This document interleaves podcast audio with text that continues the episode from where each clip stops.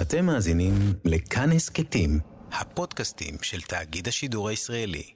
תקשיב, הגזימו לגמרי עם כל החפירות האלה? האם הכובע של ההוא משטיסל בדיוק כמו הכובעים האמיתיים, או שהם פספסו פה את כל החרדיות? שטיסל זה לא סרט דוקו על חרדים. זו יצירת אומנות. חלאס! די, נתחיל? נתחיל.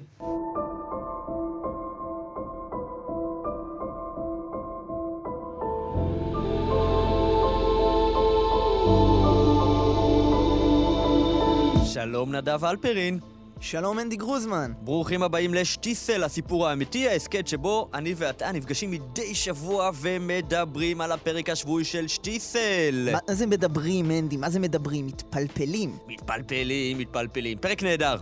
אני מסכים. פרק נהדר, אה, כמובן אה, בפרק הנוכחי של אה, שטיסל הסיפור האמיתי, פרק 3, אנחנו, אה, כמה מפתיע, נדבר על פרק 3 של שטיסל. אנחנו כבר בשליש הדרך. למה? כמה פרקים הולך להיות? תשעה פרקים, זו איך עונה קצרה איך יותר. אתה תמיד יודע הכל לפניי? אני אה, ככה, כשאתה מחפש את זה, אתה גם מוצא. יפה. אז אולי גם, גם זאת הסיבה שהפרק הזה, מה זה, אתה יודע, בכל העלילות ועלילות המשנה בש, ב, שככה נפתחו בתחילת העונה הנוכחית, יש התקדמויות. יש כמה וכמה וכמה התקדמויות אה, משמעותיות, גם מבחינה עלילתית וגם מבחינת הסוגיות שהן אה, ככה מביאות איתם. אני אפילו הייתי אומר שיש קצת עומס. אושר מצד אחד, אבל גם תחושה שכל כך הרבה דברים קורים ולאן למקד את המבט. ועל העומס הזה אנחנו צריכים לדבר, אז בואו גם אנחנו אה, לא נבזבז זמן. תראה, יש שם סצנה בפרק שלנו, שבעיניי, תן לי לתת לזה כותרת, שיטת הטיפול הנפשי של שולם שטיסל. שולם שטיסל הוא מטפל בבריאות הנפש. אירוני כמו שזה נשמע, אבל אני מתכוון לגמרי ברצינות. ואני מדבר על הרגע המאוד מאוד עוצמתי ודרמטי הזה, שבו נוחם שטיסל, שהלא שרוי במרה שחורה, דיק... מר אשחוירה. מורש חיירה, דיכאון בלעז, מטפס על המרפסת, ועוד רגע מאבד את עצמו לדעת ומתכוון להפיל את עצמו אל הקרקע. ושולם בא, ותופס אותו, וסוחב אותו פנימה אל תוך הבית, משכיב אותו על הספה, ואז נותן לו פליק. Was? Die Christ! Bist du abtanzen? Wo bist du? Ein klein Kind!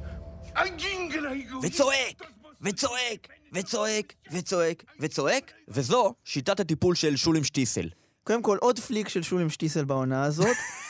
הפליק השני. הפעם לאח שלו, כלומר, כן. הוא לא, הוא לא עושה פה אפליות. מי שצריך לקבל פליק, יקבל את הפליק.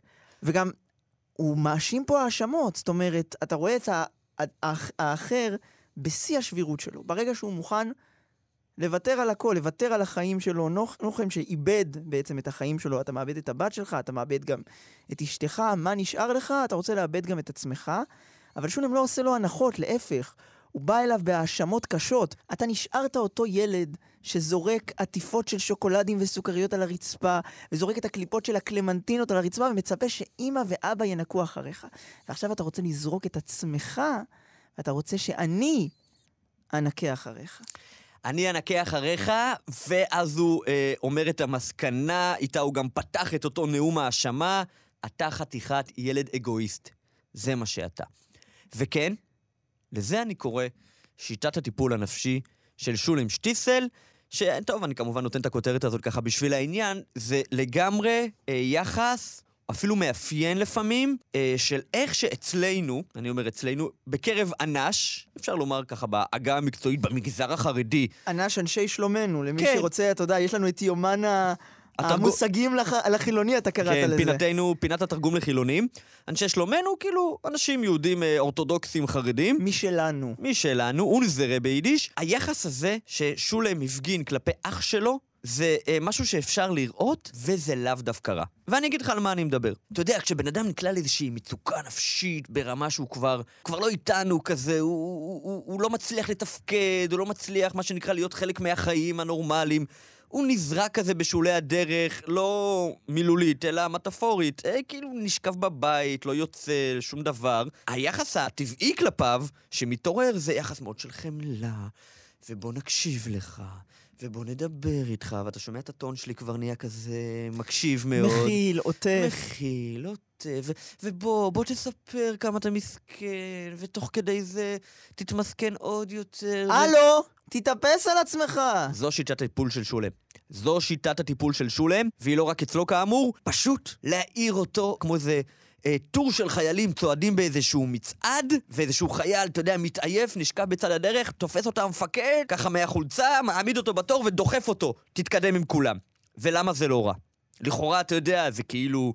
אנחנו לא נותנים מקום לרגשות, ואנחנו... וכולי וכולי, ובאמת יש בזה הרבה רעות. אבל על הרעות מדברים. מספיק מדברים על הצדדים השליליים ביחס הזה של יאללה, יאללה, יאללה, מה דיכאון עכשיו? יאללה, יאללה, מה חרדה? קדימה, קדימה. אתה מבין, בישיבה... להתחתן, קדימה, כן, לעשות ילדים. בישיבה הבחור הזה בא למשגיח ואומר לו, אה, יש לי אה, חרדה או יש לי דיכאון, אז אה, אתה יודע, הוא לא מתקשר להורים, ועכשיו היועצים והיועצת והיועץ והמטפל והפסיכולוג העירוני, לא. נו באמת, נו זה מחשוב אזורס, הוא אומר לו, קדימה, ת, ת, תשקיע יותר בתורה. אבל אני רוצה רגע דווקא לדבר על הצדדים החיוביים. כי לפעמים, גם הצד השני, כשהוא מוקצן מדי, הוא לא בדיוק אה, פותר שום דבר. לפעמים כשבן אדם הוא בחוסר תפקוד, ובואו ניתן לו יותר מדי לדבר. ויותר מדי, מה שנקרא, ניתן לגיטימציה למסכנות שלו, ונגיד לו, זה בסדר שאתה מרגיש ככה, וזה בסדר שאתה לא יוצא כבר חודש מהבית, וזה בסדר שהבית שלך נראה כולו עזוב, אתה לא מסדר אותו, וה- והחיים שלך נראה... זה בסדר, קשה לך, בוא, אנחנו ננסה לאט לאט, תהליך טיפולי של שנים וכולי. וזה גם לא טוב. ואני אומר לך, אפילו, אפילו אפשר לומר, כאילו בנימה אישית, שלא, אין לי סיפור כזה, כן? לא, לא, ברוך השם, לא עמדתי על מרפסת ואף, ואף אחד לא, לא הפליק לי בתגובה. אבל במובן היותר רחב של היחס הזה, אני, אני לחלוטין יכול לומר ש, שאני חושב שאפילו לי זה תרם. כי יש גבול בציבור אצלנו, בציבור החרדי, יש גבול לכמה אתה יכול לאבד. אדם חרדי ייתקע חודשיים בבית, ואז פתאום אחרי חודשיים, לא יודע, מוצאים שם השם ישמור איזושהי גופה. זה כמעט לא יקרה. בן דוד ישאל, בית כנסת, למה הגבאי ינסה לברר, הבעל קוירה שגר לידו. הקהילתיות, מצד אחד, יש קשיים שהיא גורמת, היא אולי קצת פחות מאפשרת רגשות ועניינים, גם ל- ל- להתפתחות עצמית וגם רגשות קשים ושליליים, אבל יש בה ברכה. יש בה גם הרבה ברכה. אז אני אקח קצת קצת אחר. אני מקבל את מה שאתה אומר, אבל כמובן בהסתייגות. כל דבר הוא בהסתייגות. אמרנו מלכתחילה, מהפרק הראשון של הפודקאסט, ששטיסל מראה שהכל מורכב. לכן, אחרי כל סימן קריאה שאנחנו אומרים פה, אחרי כל צעקת האינגל האגואיסט, אנחנו גם צריכים לזכור את, את נוחם, את האח, ששוכב שם על הספה וממלמל איזה מין סליחה, שולם. והלב שלך פתאום, אחרי כל הכעס, הלב פתאום נקרע, ואתה גם רואה את שולם. אחרי הצעקות שלו יש איזה רגע שהוא נאנח שם ואומר, בסדר, צעקות צעקות, אבל מה יש כאן? אבל יש עוד משהו בצעקה הזאת, ילד אגואיסט. כי מה בעצם אומר שולם לנוחם, לאחיו? הוא אומר לו, אתה אגואיסט, כי גם אני, בהרבה מובנים הייתי רוצה לעשות את מה שאתה רוצה לעשות. הרי גם שולם איבד את אשתו, יש לו מספיק אובדנים בחיים. הוא יודע מה זה לאבד, הוא יודע מה זה כאב. והוא בעצם אומר לנוחם, כולנו רוצים לקפוץ במידה מסוימת. כולנו רוצים לצאת מתוך הסבל שיש בחיים. אבל זה שיש סבל, זה לא סיבה לקפוץ. כולנו שבורים. נכון שיש את המושג הזה, השבורים, כן, השבורים האלה בשטיסל, החבורה הזאת של קיבה, שגם הפרק נפתח בה, שיושבת, כל אחד מספר כמה הוא שבור. כולנו שבורים. כולנו שבורים, כולנו סדוקים. זה שהאדם הוא שבור, זה עובדת חיים. ואלה החיים. ולכן, לקפוץ זה לא הפתרון, כי זו איזושהי אי-הבנה של החיים. הוא אומר לו, גם אני הייתי קופץ. אבל זה לא הסיפור שלנו. הסיפור שלנו הוא לא לקפוץ. אתה יודע מה המילה? חובות. נקשיב לך, נכיל אותך, הכל בסדר. אבל גם במצבים הכי קשים של אדם, עדיין הוא לא פטור מכל חובה שהיא. גם במצבים הכי קשים של האדם, גם אז יש לו עדיין חובות. ושיטת הטיפול הזו של אה, אה, שולם היא כנראה גנטית. ולמה היא גנטית? כי אה, באותה אה, דרך שבה שולם, אה, אולי אה, בלי להגדיר זאת כך, מנסה לטפל בנוחם, גיטי מטפלת בעצמה. ואני רוצה רגע לקחת אותנו עכשיו אה, לסצנה הזו, שבה היא נפגשת עם מלכי, חברה שלה לכיתה, שבאה פתאום לתוך המסעדה של גיטי, ומספרת לה שבעלה עזב אותה לחו"ל, אולי אפילו יש לו שם איזו גויה, בעצם משקפת לגיטי את אותו הסיפור שלה הסיפור המפורסם של העזיבה של ליפה, ואומרת לו, ואומרת לגיטי, את הראשונה שאני מספרת לה, כי שמעתי שגם לך היה סיפור דומה. מה גיטי עונה לה? מלכי, אני לא יודעת מה את שמעת וממי, ואני גם ממש לא רוצה לדעת. אף פעם לא היה לנו שום סיפור שדומה לסיפור שלך, אפילו לא קצת. אני מאוד מצטערת לשמוע על המצ... על... יש לזה מילה בעגה המקצועית. הדחקה. הדחקה, הכחשה? הדחקה הכחשה, כי יש פה איזשהו משחק גם ממה שאמרת על הקהילה.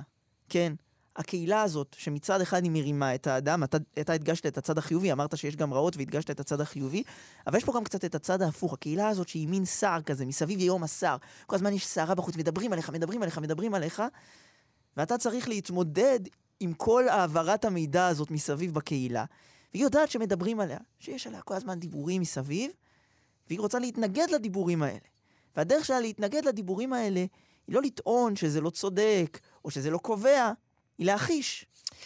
וכביכול הרי היא לא משקרת לעצמה, היא משקרת למלכי כי היא מנסה להכחיש את השמועות סביבה כדי אה, אה, שלא להפריע ליוסלה בדיוק, לבן אה, בשידוכים, לכאורה. למה אני אומר לכאורה? כי הצורך הזה, ושוב אני אגיד את המילה הזאת, אצלנו, הצורך הזה אצלנו לשמור על תדמית מהוגנת, הוא לא רק פועל כלפי חוץ, הוא גם פועל כלפי פנים. כי אדם שפצע פעור בלבבו, ויש איזושהי משקולת מאוד מאוד גדולה על כתפיו, אבל הוא יודע שאסור לו להראות את זה, והוא חייב ככה ליישר גב, להזדקף, לצאת אל הרחוב, לשים איזה מעיל שיסתיר את המשקולת, לסגור את המעיל גם uh, מקדימה כדי להסתיר את הפצע בלב, וכביכול לשחק משחק, זה משפיע גם עליו פנימה. כי זו גם דרך קצת לרכך את הפצע, או קצת ככה להוריד מעוצמת המשקל שמונחת עליך. כי כשאתה צריך לשחק משחק כלפי חוץ שהכל בסדר אצלך, באמת נהיה אצלך קצת יותר בסדר. אבל אני אהיה גם קצת אקדגור מנדי, זה נכון, יש בזה צד נכון. קח, תזקוף את הגב, תתלבש כמו בן אדם ותצא לעולם. אל...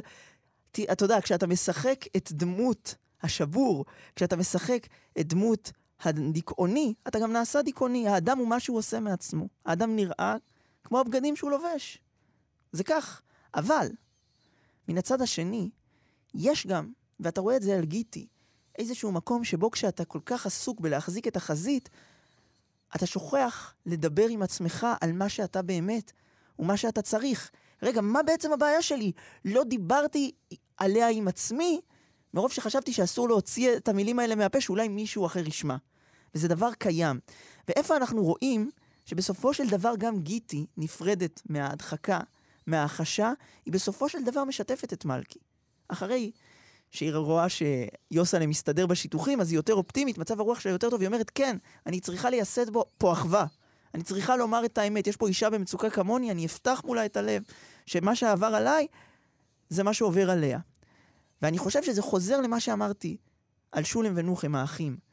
שבסופו של דבר, מה שהאדם צריך כשהוא נמצא במקום הכי נמוך, זה אחווה. שני אנשים שיכולים לומר שהם באותו המצב. לכן, אני חושב ששולם, כשהוא צועק על נוחם, הוא גם עוזר לו. כי נוחם רואה כמה גם שולם עצמו לא מחזיק מעמד. הצעקות האלה שיוצאות ממנו, הם כי גם הלב שלו מתפרע. ופתאום שניהם קצת באותו המצב. כי כשנוחם קופץ, לשולם קופץ הפיוז. וזה מה שאנשים צריכים, הם צריכים שיהיה לידם את הבן אדם הזה, שהם יוכלו פשוט לדבר איתו, לא המצב החברתי הגדול, עוד בן אנוש שיהיה מולם.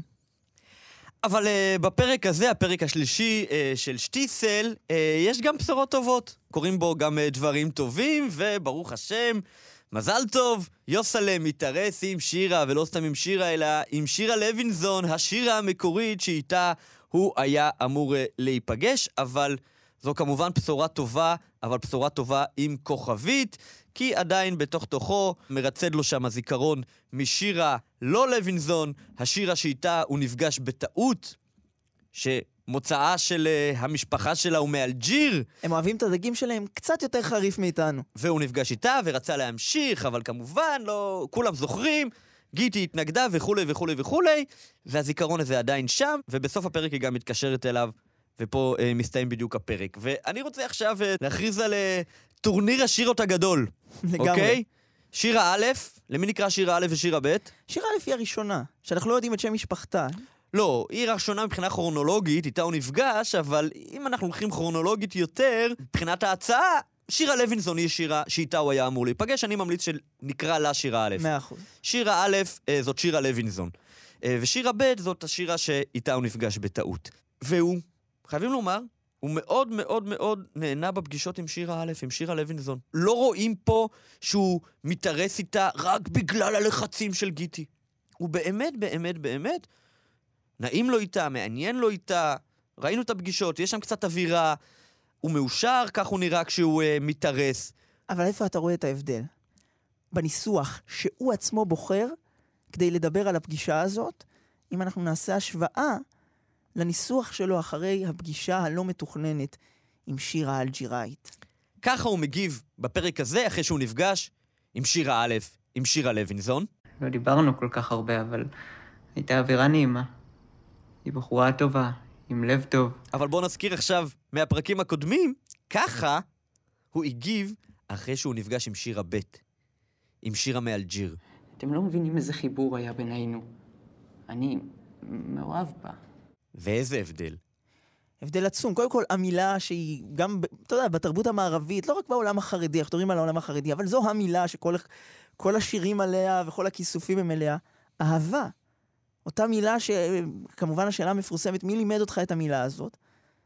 על השירה שאיתה הוא נפגש במקרה, הוא אומר את המילה הזאת, ועל שירה לוינזון, שאיתה הוא מתארס, הוא לא אומר את המילה הזאת. ההבדל העצום בין אווירה נעימה לבין אהבה. ואתה יודע, זה הבדל נורא גדול.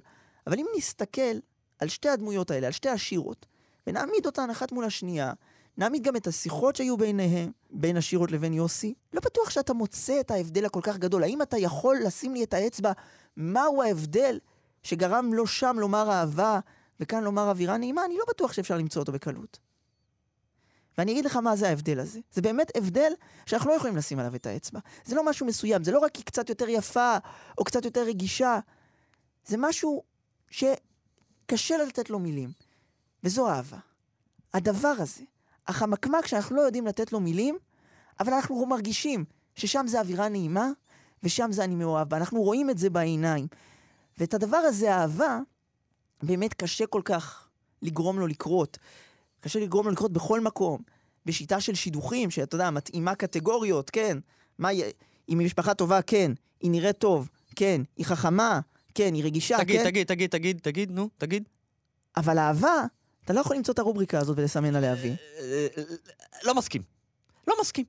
אתה בעצם אומר פה במילים אחרות שהעובדה שיוסלם מתארס עם שירה א', שירה החוקית נקרא לה, ודווקא לא עם השירה שבה הוא התאהב, היא אה, כביכול תוצר אה, של הדרך בה אה, בנים ובנות מתחתנים בציבור החרדי, ובאיזשהו מקום אתה אומר זה קורה יותר אצל החרדים מאשר במקום אחר. שנייה, אני לא... רגע, רגע, אתה את שלך אמרת.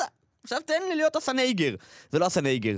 אני באמת חושב, ואני אומר את זה ככה בביטחון רב, ישנם כמויות, כמויות, רבבות ואלפים של יהודים חילונים, שאינם דתיים, אה, וגם שלא יהודים, ובכל העולם, בכל העולם, ישנם רבבות שמתחתנים עם שיר האלף שלהם.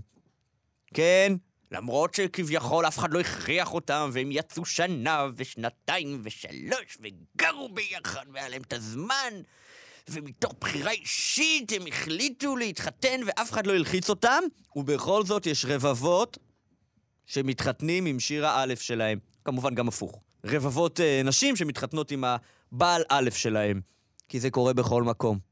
כי זה קורה בכל מקום, כי המאבק הזה בין מי האישה שאני צריך לפי, כמו שאמרת, איזושהי רשימת מכולת, וי וי וי וי, לבין דווקא אולי הרגש, שלפעמים דווקא מתאהב לא באישה שאיתה תכננת להתחתן, המאבק הזה נמצא, הוא באמת חלק מאוד מאוד מובנה בתוך הנפש.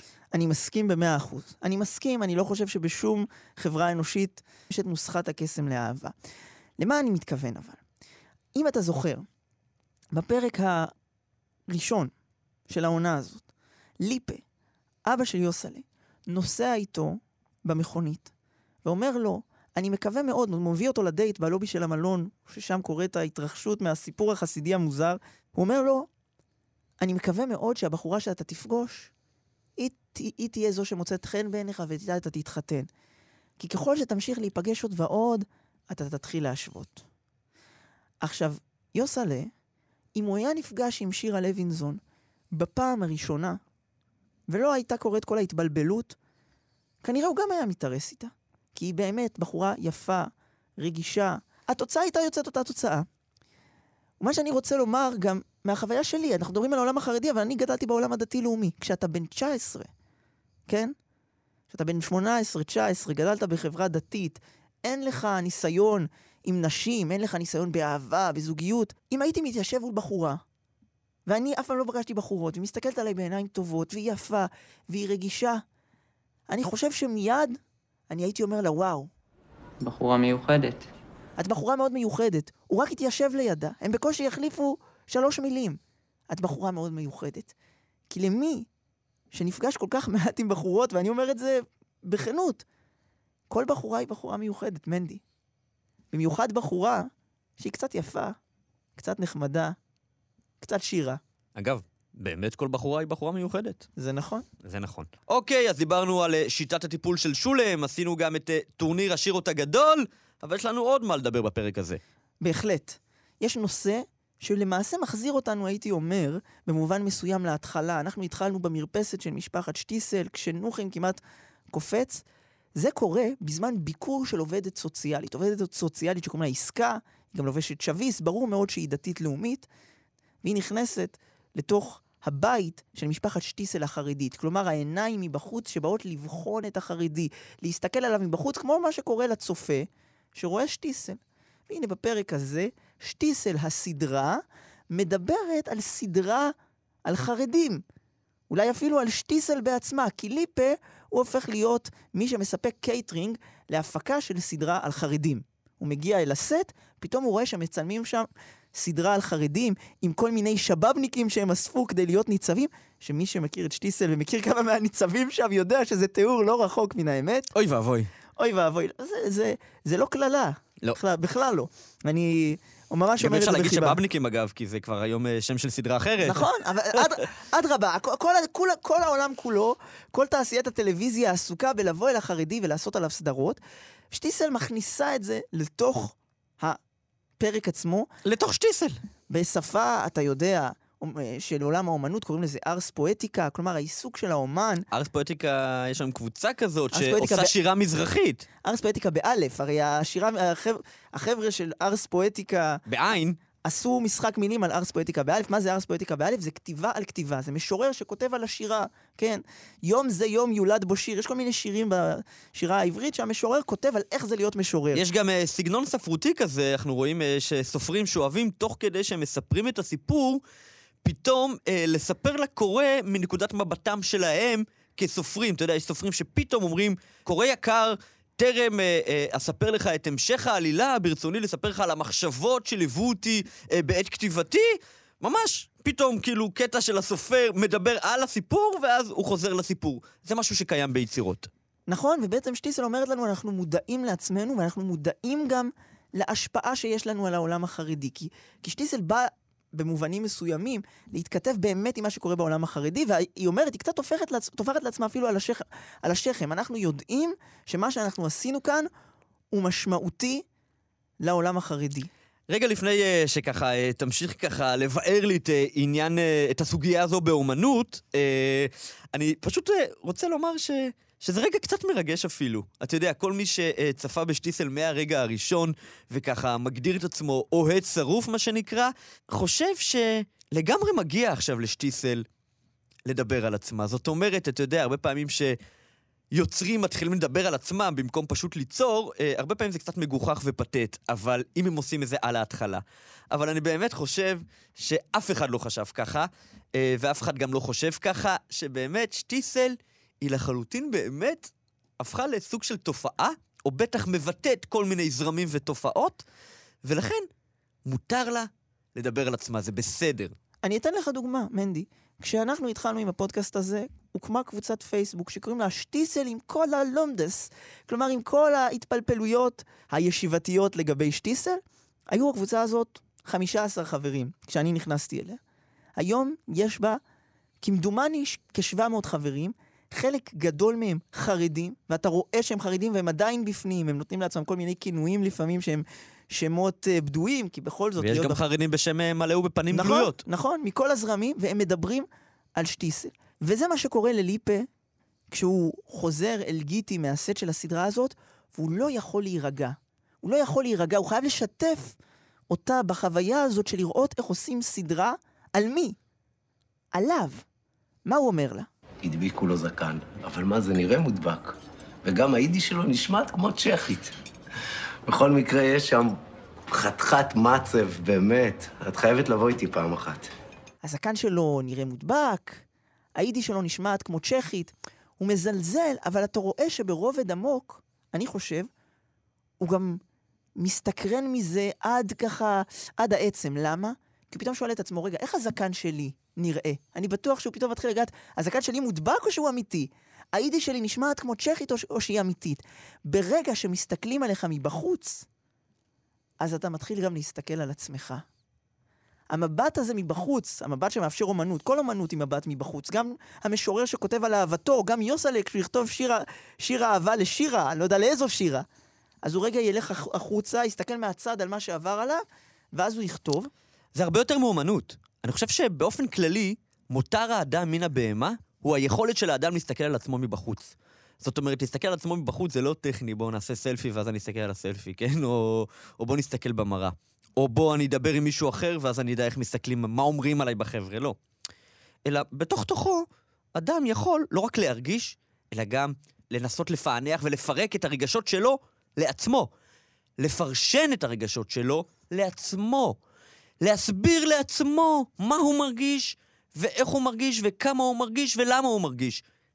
שיח כזה בתוך עצמו, אבל שיח שבתוכו הוא גם גיבור העלילה, וגם מבקר היצירה. וזו היכולת של אדם. ואולי במובנים מסוימים, החברה החרדית, בגלל שהיא נמצאת באיזשהו מאבק מאוד בסיסי על הקיום שלה בעולם שבו הרוב הם לא חרדים, והערכים שלהם, לא רק שהם ערכים לא חרדיים, הם במובן מסוים הפך החרדיות, אז לא הייתה לה את הפריבילגיה הזאת לצאת מעצמה ולהסתכל על עצמה מהצד. שטיסל ודומותיה העניקו לחברה החרדית את האפשרות הזאת, ולכן יש את הקבוצות פייסבוק האלה, שבהן כל הזמן עוסקים בלפרש את שטיסל, כי יש פה איזושהי, הייתה פה התנקזות של הרבה מאוד כוחות, מחשבות, ערעורים, שהיו צריכים דרך לדבר אותם. האדם ששואל את עצמו, השאלה הבסיסית ביותר, כן, מי אנוכי? ואז גם, למה זה אנוכי?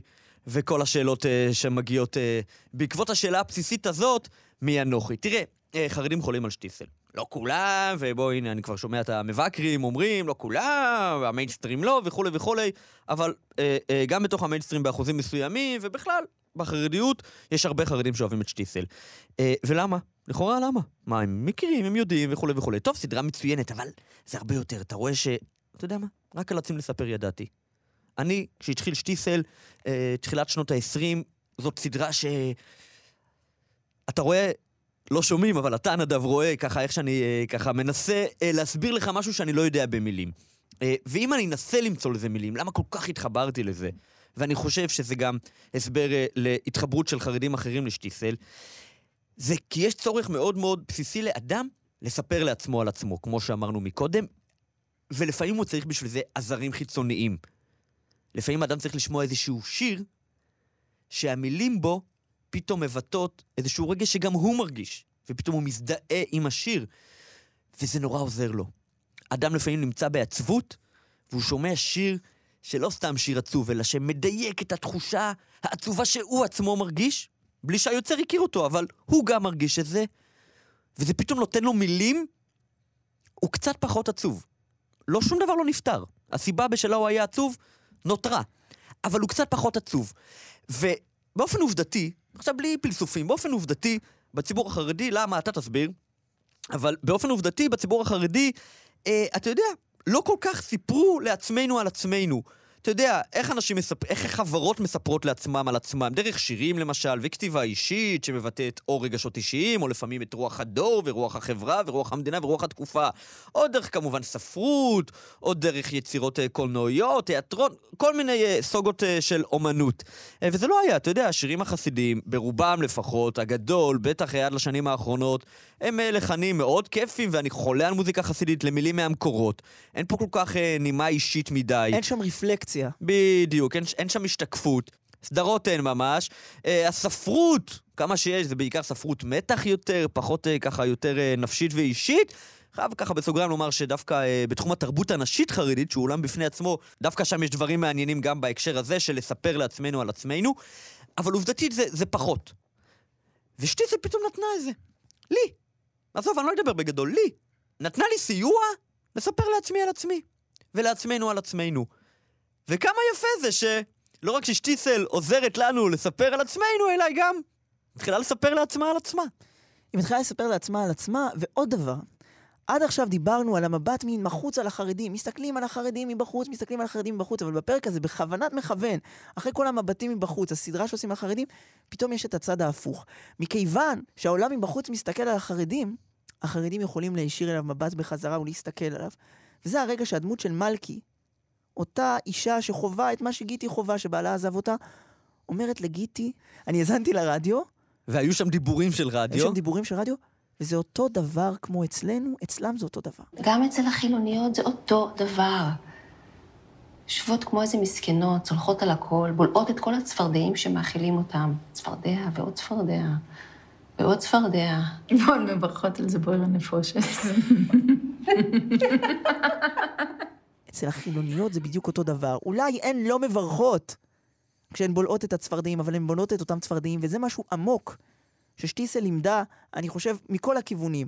את החילוניות, את הדתיות לאומי, הלאומית, את החרדים, שבסוף אתה מנקה את הכובעים, אתה מנקה את הפאות, אתה מנקה את הכיפות הסרוגות, נשארים בני אדם. בני אדם, ולכן אולי הרגעים הכי יפים בפרק הזה, בסוף, אחרי כל הסוגיות שדנו, הם הרגעים, למשל, שנוחם הדיכאוני צוחק ומחייך כשהוא רואה את התינוקת שלו, כן? את ויירלה. זה רגע אנושי. אתה, אני ראיתי אותך, מנדי, צופה ברגע הזה, מתמוגג. וואו. זה לא קשור בכלל, חרדי, מה חרדי. זה אנושי. ציטוט נבחר נדב.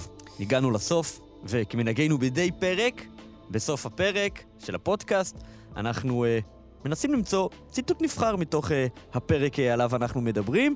חייב לומר שהפעם היה לנו קצת קשה, הייתה לנו התלבטות, כי uh, יש כ... סצנות נהדרות והרבה משפטים, לא היה לנו את המשפט האחד הזה, אבל uh, אחרי דין ודברים בינינו, והיו כמה משפטים מועמדים, בסוף הגענו אל המשפט הזה, הפעם דווקא לא של שולם, אלא של החתן שלו, ליפה, שככה משחק עם הטלפון החכם, וחצי מתנצל כזה בפני יוסלה, למה יש לאבא טלפון חכם, הרי זה לא מקובל, ואז הוא ככה אומר ליוסלה את זה. בגיל שלי זה כבר בסדר, אתה יודע, אין חשש שאני אהפוך להיות שר התרא או משהו. נדב, סיימנו עוד uh, פרק של uh, ההסכת, שטיסל הסיפור האמיתי. אנחנו כמובן uh, נמשיך uh, ונפענח ונתפלפל uh, גם uh, בפרקים הבאים. אנחנו כמובן uh, נאמר uh, למי שנשאר איתנו עד עכשיו, אנחנו uh, בשטיסל הסיפור האמיתי, אתם יכולים למצוא את ההסכת הזה באתר כאן, uh, ובאפליקציה של כאן, ובכל אפליקציית פודקאסטים אה, שקיימת אה, במכשירכם. וכמובן, אנחנו מזמינים אתכם להיכנס לקבוצה כאן הסכתים, קבוצת ההסכתים של כאן. אנחנו מעלים אחרי כל פרק פוסט על הפרק שעליו שוחחנו, ואתם יכולים להגיב לנו, לכתוב הערות, למצוא ציטוטים. כדאי לכם מאוד להיכנס לקבוצה הזאת. אני אגלה לכם סוד, אתם לא חייבים להגיב דווקא לפוסט שלנו, למרות שרצוי, אתם יכולים לפתוח פוסטים משלכם בקבוצת כאן הסכתים. תודה נדב אלפרין. תודה מנדי גרוזמן. להתראות. להתראות.